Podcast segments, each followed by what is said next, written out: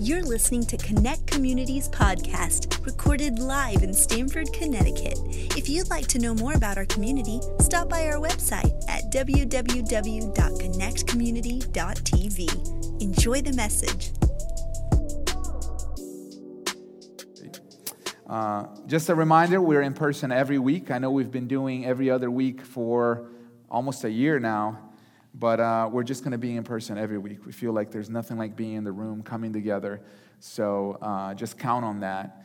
And uh, I have a new series. Uh, Alini and I are going to share a new series with you guys starting October 10th. And we haven't done a relationship series in a while, and we've been thinking and praying. I feel like this pandemic put a lot of strain in relationships. And we're not just talking about, you know, marriage. We're talking about how to be single and have healthy relationships, how to you know, have good friendships. So uh, we're tied on this series in repair, starting October 10th. So I encourage you to uh, make a note and, and, and join us, but we'll have Facing Your Demons for a couple weeks more. Uh, and if you do have the app, we do have the fill in the blanks there for you if you want to follow along in the message. All right, I'm titling this message today Overcoming Evil Spirits. Overcoming Evil Spirits. It's been said that the lack of trust and confidence in public institutions, as it rises, as the lack of trust rises in America, also there is a rise in the search for the occult. People search for answers elsewhere when they feel like the institutions that have given them security, the institutions that have given them a sense of, of stability begin to crumble, people will search for answers elsewhere. And there is a, there's a clear difference in, in connection between uh, the lack of trust and confidence in our public institutions and the rise for the occult. And this has been true, especially in our generation. There is an intense search for spirituality in America today, and it's ascending. And with that, people look in all sorts of, of sources.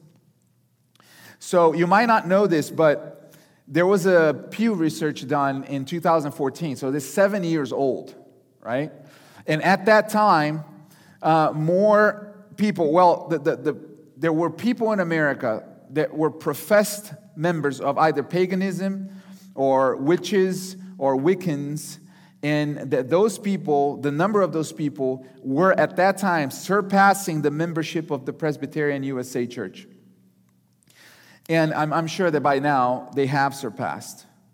So I'm bringing this up because, you know, as a pastor, as a spiritual leader, as, as somebody who is in the realm of spirituality, I don't want you to be ignorant and I don't want you to be um, unaware of the reality of the spiritual life, good or bad, and the reality of evil, evil spirits. So maybe you grew up with no religion or you've had a life that's disconnected from God, disconnected from spirituality, and your idea of evil spirits, you can't really deny it, right? You know that there's evil in the world and that, that there's evil beyond us, there's evil beyond people. But maybe because you didn't grow up in church, your idea was the same, the same principle that you applied to God, you applied to evil spirits. Maybe in your mind it was like, yeah, there's a God. Maybe there's a God. I don't know. I can't prove otherwise. I can't disprove that there's a God. But if there is a God, it has nothing to do with me. He hasn't done anything for me. And it really doesn't influence my life at all. So if there is a God, it's out there somewhere. I will pay no mind to it. Let it be over there, and I'll be over here and I'll mind my life. And maybe when it comes to evil spirits, you might have thought the same way. Maybe there is a devil. Maybe there is a Satan. Maybe there are demons and spirits. Maybe there are all these things that people talk about. Maybe they're real. But I'll keep to myself. I'll just live my life and let those things be over there with people that mind it or people that think about it. I'm just going to deal with my life over here. But the reality is this is that we cannot escape the spiritual realm. We can't because we're spiritual beings. So we're in it. We're in that reality. That's why the scriptures, when you open the Bible, the very first pages of scripture in Genesis, it talks about how in the spirit realm, that's where we came from. That's where reality as we know came from. That's where the material world came from. In the beginning, right? God formed. So everything that exists in the material, the Bible is saying it came from the spiritual. And then the story continues and it talks about people in the Garden of Eden. Now, if there ever was a picture you could paint of people who could completely be isolated from evil spirits, Adam and Eve were it. If you were to paint a picture where human beings would be able to isolate themselves from any evil spirits, the Garden of Eden was the place. Perfect place, community with God every day, no evil, just two people enjoying life and having dominion over everything. But still, what we learn from the story is that it didn't stop there. They were living the best life in actual paradise. But if you know the story, you know that they were tempted. Right there in the garden, living in a perfect circumstance, uh, circumstances, imperfect circumstances, in a perfect scenario, they were tempted. And they desired what they shouldn't. And because of an evil spirit that came in the form of a serpent, they were deceived and they ended up doing what they shouldn't. There are two lessons from the very beginning of Scripture there in that story that can shape the rest of history. If you think about the, the condition of, of man, if you think about the human condition, you can link it all the way back to the story of Eden and the Adam and Eve. And this, the reality is this two things that we can learn from that. First is that the spiritual realm is superior to the natural realm. And the second is that temptation and desire, which is a human condition, are spiritual things. They have a spiritual significance. Yeah, they can manifest themselves in the natural, but they have a spiritual significance, which means that even if you build a perfect life for yourself with all the wisdom that you have, with all the capabilities that you have, with all the good intentions that you have, even if you built a perfect life in the natural, have a perfect house, perfect career, have a perfect 4.0 GPA uh, in school, have a perfect marriage if you can muster there, at least close to perfect, right? Have perfect relationships at home. If you can build a perfect life in the natural, you will not insulate yourself from temptation and desire. And we know that. We know that temptation and desire have a way of lurking into the crevices of our lives. It doesn't matter if you've been in church your whole life. It doesn't matter if you're an atheist, if you're an agnostic, if you're an agnostic, the reality will find you that the spiritual realm is real. So before if you look at the scriptures, because sometimes we bundle it all up and, and, and we, we look at it as a book, right? We forget that it was written uh, uh, across 1,500 years, and the history that it spans goes even beyond that because Moses wrote of, of ages that we can't account for, really. Before there ever was the idea of religion in the scriptures, before there ever, there ever, there ever was a chosen people before Noah, before Abraham, before Moses, before David, before Jesus crucified, we have to deal with this problem. We have to face this problem of evil. It appears very early in the scriptures, entering the seemingly perfect areas of our lives and try to bring in corruption, try to bring in decadence, try to bring in sin. Every single one of us deals with that. We all deal with that. And this is something that's very hard to refute. In fact, I, I would love for you to try to refute this reality. It would, you would do a service to society if you could do that. If you could find a way to look at the story of the scripture at the very beginning, you don't have to go too far, just the first four chapters. And if you can refute that reality as far as your condition, a condition of all people, you will change history. I think it's hard. I don't think, know, I don't think anyone can. But if you can, try. Try. Put your mind to it. You will realize that it's been true. And there's a reason why it's there. There's a reason why these stories have persisted to the point that we call them holy, that we call them sacred, because they have been found to be the truth. And the truth is something that you can't escape, it's truth for everybody, right?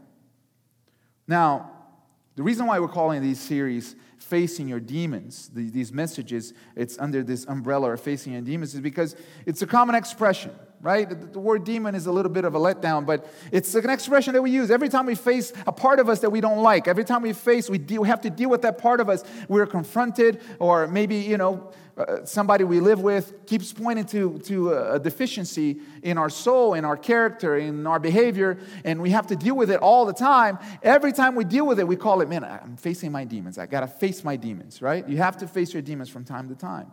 But the reality is that sometimes what we do is we just bundle up the worst part of us in one big one thing. We think that they are all the same thing. And in fact, they are not.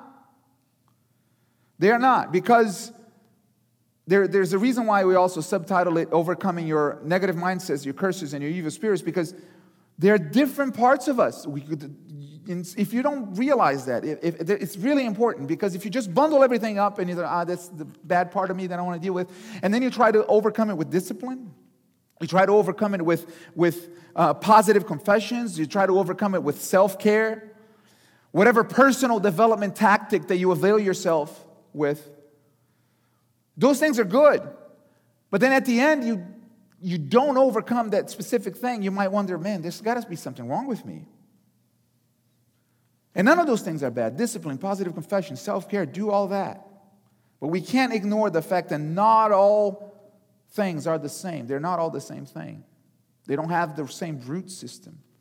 And if you got to address them properly, you got to consider them individually in each individual area. That's why when we started this series, we talked about identity. Because you got to know who you are. You got to know that you are not your sin. You are not your sin. You were called to be a child of God. You, you come from a different, a different stock. Also, we got to know that getting your mind right, that was a second message, was important. Because it might be that you just your mindset is, is wrong. So you need the right mindset to face life. But make no mistake, some of the evil traps that you have faced, some of the things that have come against you, are straight up the work of the enemy. They're straight up the work of evil spirits. See, the serpent of Eden continues to make its way into our gardens. It's a reality that repeats itself. It's not a story that stays in the pages of Scripture. It repeats itself. That's why it's there. And it tries to set traps for every single person to desire something that seems good. Now, if you're a Jesus follower, you are in a very unique position because by the power of the Holy Spirit, you can discern and you can recognize it. As you hone in through prayer, as you hone in, God will open your spiritual eyes and you can see uh, when something is of, of an evil spirit, right? Because your faith, your faith causes you, as the scripture says, to be seated with Christ in heavenly places. So you don't need to t- turn to those things, right? You don't need to turn to witchcraft. You don't need to turn to the occult. You don't need to get your palms read. You don't need to, you don't need any of that. You can, you can live a life based on the wisdom of God, present right here, living in, in, in the authority that God has given you. And you can just, if, if it's an evil spirit that's rising against you, you can just command him to leave by the power of Christ. Leave your house, leave your life, leave your, your marriage, leave every single part of your life. So I want to I wanna just unpack a little bit and, and explore some of the ways that the enemy tries to come against us and he tries to uh, trap us, right? It's a little bit of a different message, uh, but I, think it's important for us to have this revelation and know. All right, so there's a few ways that the evil, evil spirits operate in mankind. The first one is very common it's temptation. That's the first one. So the battle of temptation is a battle that we all face. Every single one of us have been tempted. Every single one of us will be tempted as long as we're in this body will face temptation, right? And there's a reason, if you find in the scriptures, there's a reason that Jesus started his ministry by going into the desert to be tempted by the devil. In fact, the scripture says in Matthew 4, we're not going to read it, but you can, you can follow it, that Jesus was led by the Spirit of God to be tempted by the devil. Could you imagine that? Like he started his ministry, and God was like, now this is the first thing you're going to do. You're going to go face to face with the, the evil one, with the enemy. And so that's what Jesus did. He went into the desert. It's in Matthew 4. I encourage you to read it. And Jesus was tempted in three areas, very significant too, right? What, what happened? He was hungry. And so the devil told him to turn the stones into bread. The second temptation is that Jesus had been baptized. He had just been baptized. And if you remember the scriptures, when Jesus was baptized, scripture says that their voice was heard from the heavens saying, This is my son in whom I well, I'm well pleased. Right? And so, what did the enemy say? If you are the Son of God, throw yourself down so the angels can catch you. So, that was the second, second temptation. And if that's not clear to you, I'm going to clarify what that was. And the third temptation is that the, F, the, the, the devil offered him the kingdoms of this world in, in an exchange for Jesus' worship. So, those are the three temptations. Now, did you know that those three areas, are the three categories that you will be tempted. Those are always the three categories that every person is tempted in. Every time the enemy brings something, it's going to be in one of those three categories that Jesus was tempted in the devil. Look at what the, the Apostle John wrote in one of his letters, 1 John chapter 2 verses 15 through to 17 look what he said do not love the world or the things in this world if anyone loves the world the love of the father is not in him for all that is in the world, the desires of the flesh and the desires of the eyes and the pride of life. If you have a pen, underline those three things right there desires of the flesh, the desires of the eyes, the pride of life. Is not from the Father, but is from the world. And the world is passing away along with its, with, with its desires, but whoever does the will of God abides forever. So he's teaching us about eternal life, the eternal kind of life, the everlasting kind of life. But he's pointing out to something very specific here. The three things that are in the world that will tempt you and me. First is the desires of the flesh. For Jesus, it was hunger. Now, is it wrong to eat? Of course, it's not wrong to eat. I'm not asking you to cancel your lunch plans today. But for Jesus, it was hunger because he had, he had, he had purposefully he was in a moment of consecration, denying food.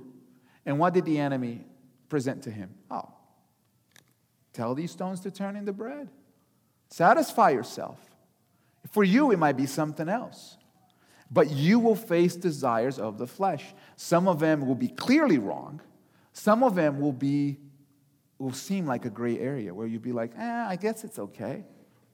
But they will not lead to the goal or the purpose of God for your life. The second thing is the desires of the eye, right? Notice that in Jesus' case, it was the kingdom, kingdoms of the world. The enemy was like, Do you want everything? Do you want to be honored? Do you want to, you know, I'll, I'll give it to you. And there's a reason why, right? But for you, it might be something else. It might be, it might be, it might be greed. It might be a desire for status, success that is completely unhealthy and, and it just it becomes your search. It becomes an idol in your life right? And the third is the pride of life. In jesus' case it was it was the the if you are the son of god. What, what, what was the enemy's trapped trap on jesus there? If you are the son of god. In other words aren't you better than anybody else? Aren't you, aren't you better than everybody else? You're the son of god. Just just throw yourself down. The angels will catch you you don't have to live as a human being if you're the Son of God. You don't have to face temptation. Like, you don't have to face anything. You don't have to go through this test and be human. Just, just be better than everybody else. And to us, it might be, you know, lust. It might be, it might be pride. It might be greed. It's, it's, we all face that. The truth is that in a moment of need, in a moment of weakness, the enemy will present his version of what you need, His version of what will be desirable to you, and He will present it to you in form of a temptation. It'll be very attractive substances, toxic conversations, attractive opportunities. For you to do the wrong thing, you won't realize it's wrong until it's too late. And we've all been there, right? We've all been in those situations where we're like, what was I thinking? We talked about this last week. Like, what, what was I thinking? I thought that was good. And clearly, it wasn't good. Why? It was a temptation. See, the enemy of our souls is called the tempter, and he will try to tempt in obvious and also obvious ways. Because the enemy wants you to follow his ideas. You see, it's not only Jesus that's looking for followers, the enemy is also looking for followers. The enemy is also looking for disciples. And so you have, you have in the spiritual realm, you have this tension where you can follow God's way or you can follow the enemy's way. Look at what the, John says a little bit later. John, uh, 1 John chapter 3, verse 10. But it is evident who are the children of God. He is stern here. And who are the children of the devil? Whoever does not practice righteousness is not of God, nor is the one who does not love his brother. Uh, John makes it very clear. He says, Listen, there's two ways of life. You can live life God's way, or you can live life the enemy's way. And you can choose. Here's the evidence people who do not practice righteousness and do not love their neighbor are not following God's way of life. That's very simple, very clear. Everybody can understand that, right? If you don't practice righteousness, if you don't love your neighbor, we're not living God's way. Now, I don't have to ask you to think too hard to find unrighteousness and find lack of love or hate for one another in our world today. Why is that out there? You think that that just happened? No, it's the work of the enemy. Of course, it's the work of the enemy turning people against each other. Now, we have the light of Christ. We can bring God's way into our world. We can bring God's way into our offices. You don't need a, a, TV camera. You don't, need, you don't need to be an influencer online. You don't need like a million followers for you to make a change and transform the world. You yourself, in your job, in your family spaces, you can transform the world by doing simply these two things living God's way, practicing righteousness, and loving your neighbor. And by doing that, you will most likely overcome every temptation if you just live by those, um, those parameters. Second way that the enemy operates. This is a little bit more intense. So we're going gradually in intensity here. The second way is oppression.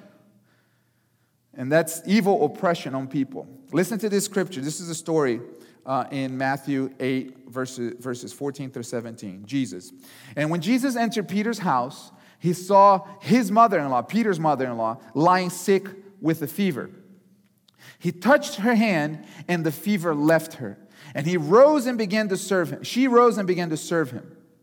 That's, that's beautiful. Now, that evening, they brought to him many who were what? They were oppressed by demons.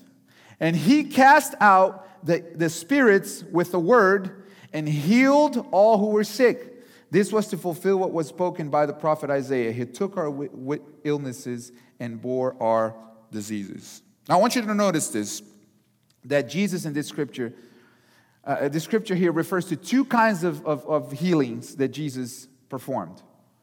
The first one is that he cast out evil spirits that were oppressing people. The second one is that he healed those who were sick. See, Peter Peter's mother in law had a fever.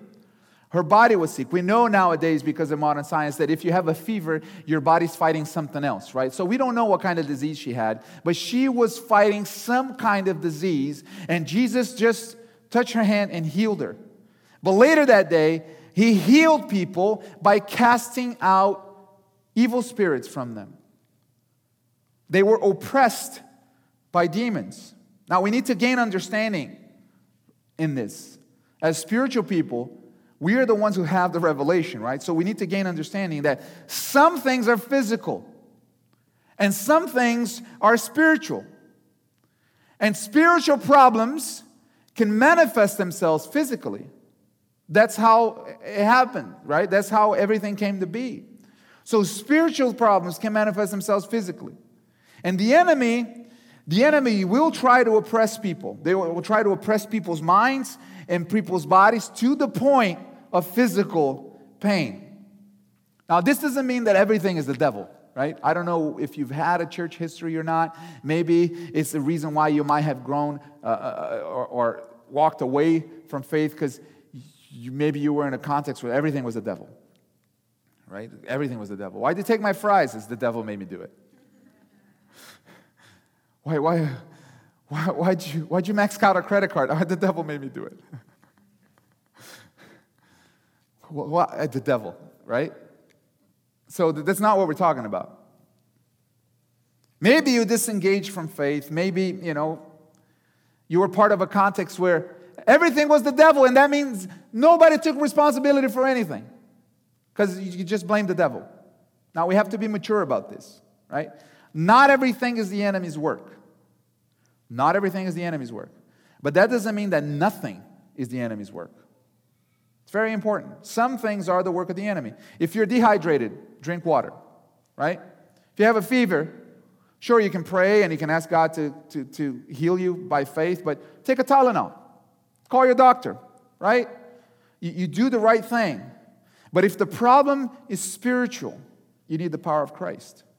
If the problem is spiritual, you need that spiritual life, that spiritual authority to release you from that oppress, oppression from the enemy.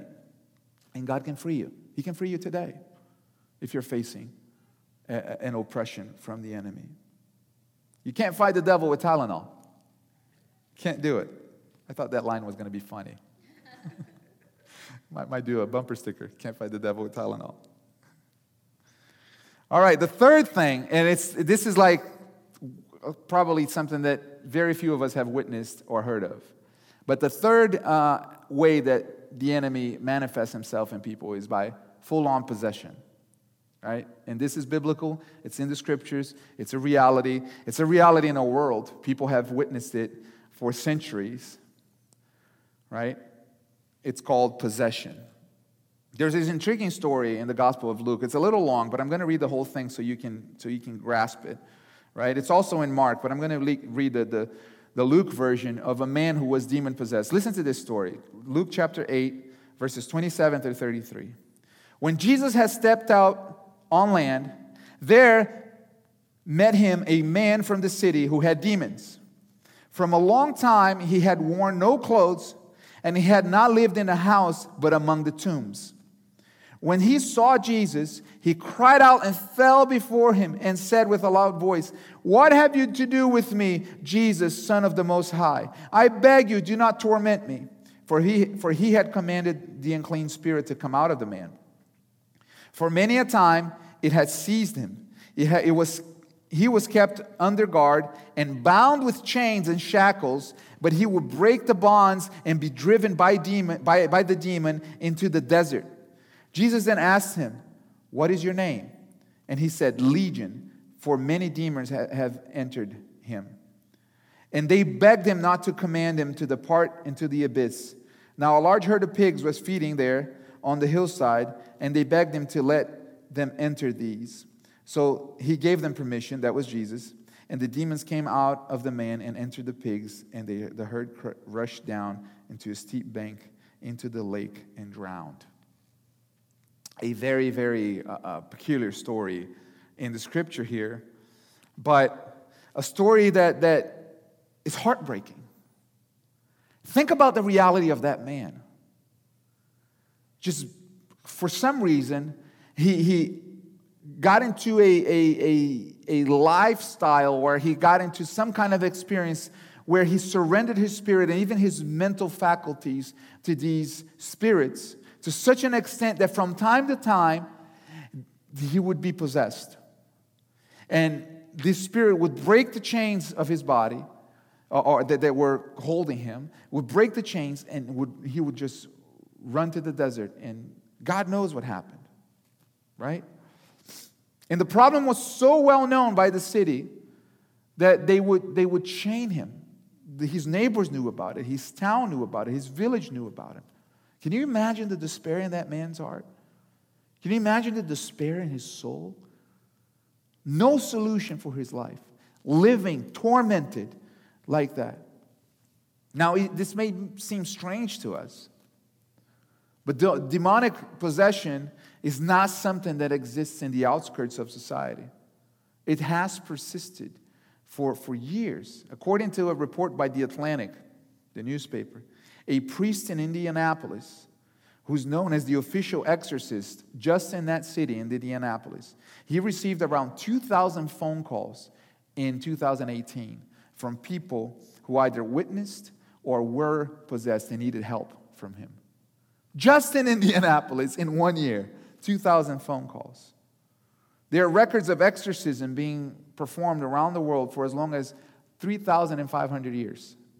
So, for, for 3,500 years, we have records, historical records of, of exorcists performing exorcism in the world. This is a reality.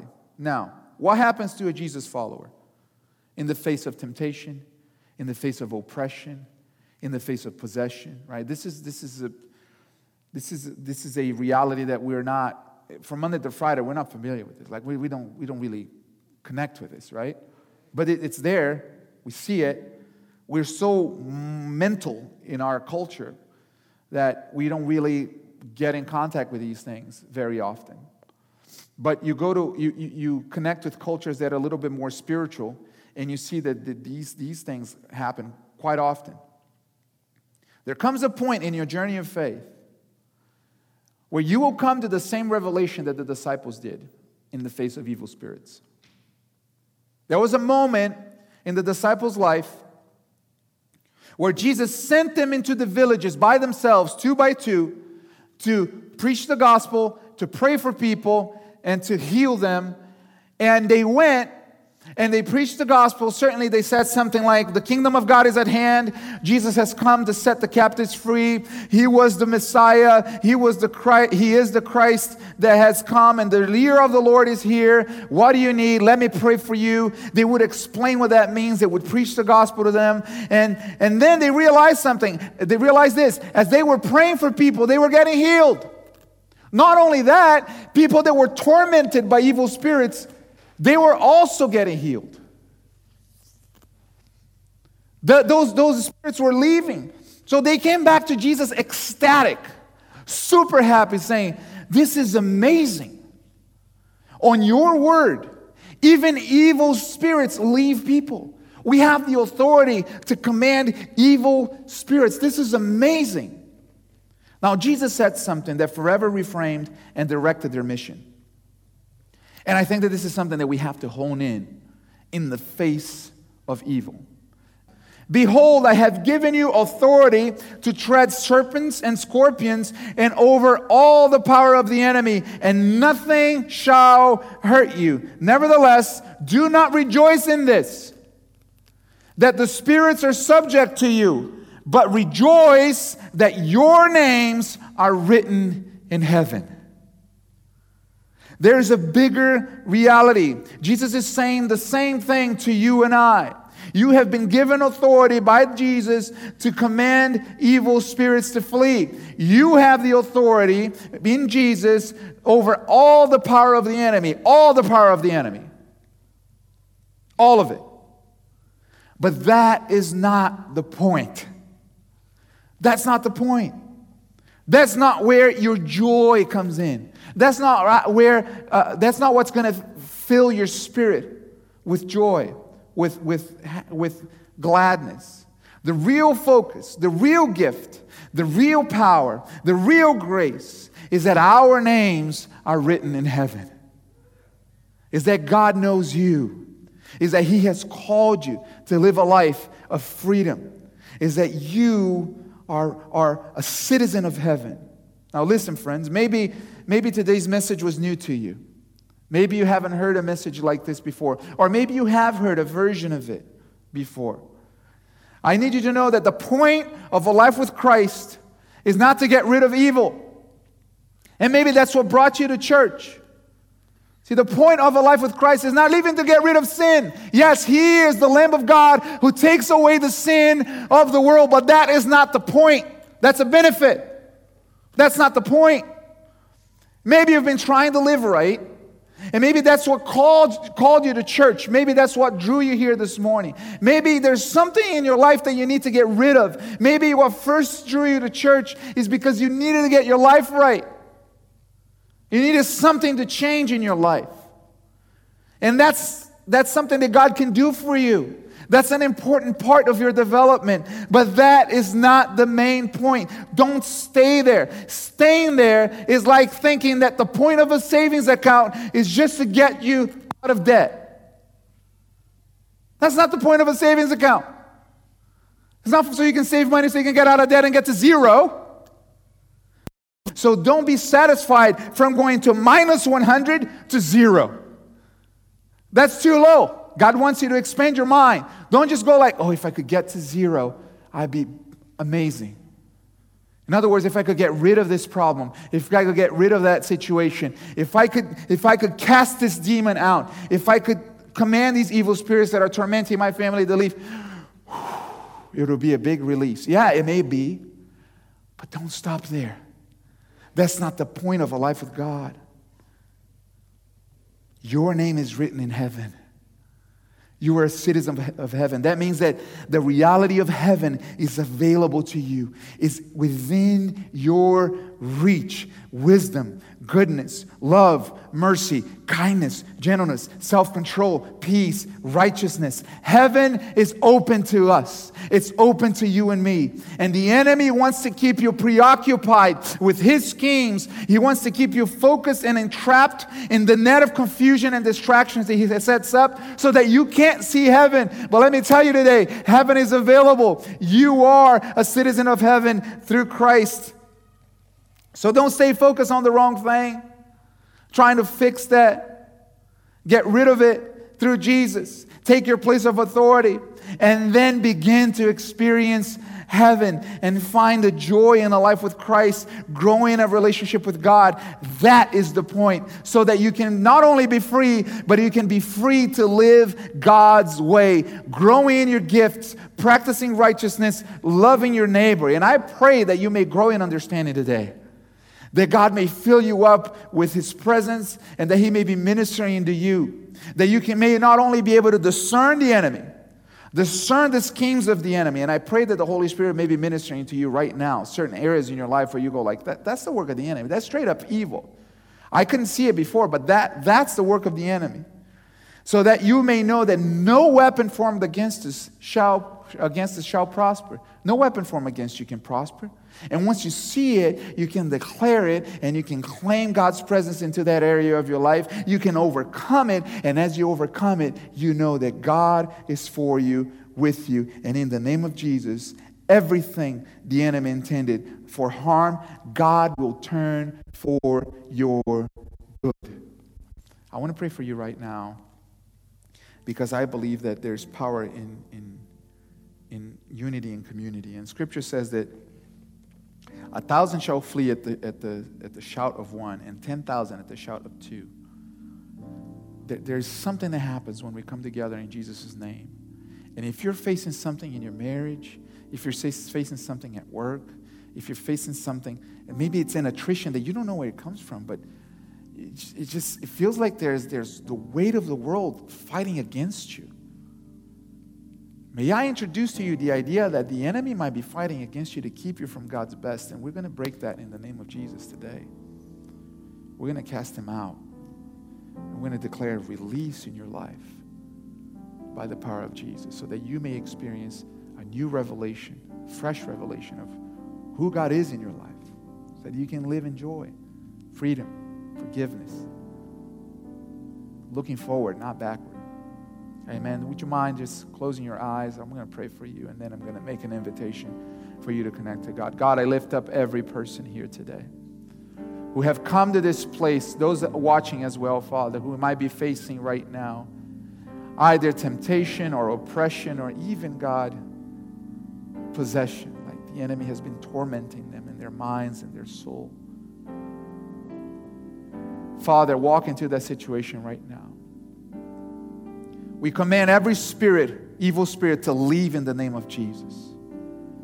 By the authority of the cross, we declare freedom of every child of God here. Enemy, you have no place in any life, in any family right now.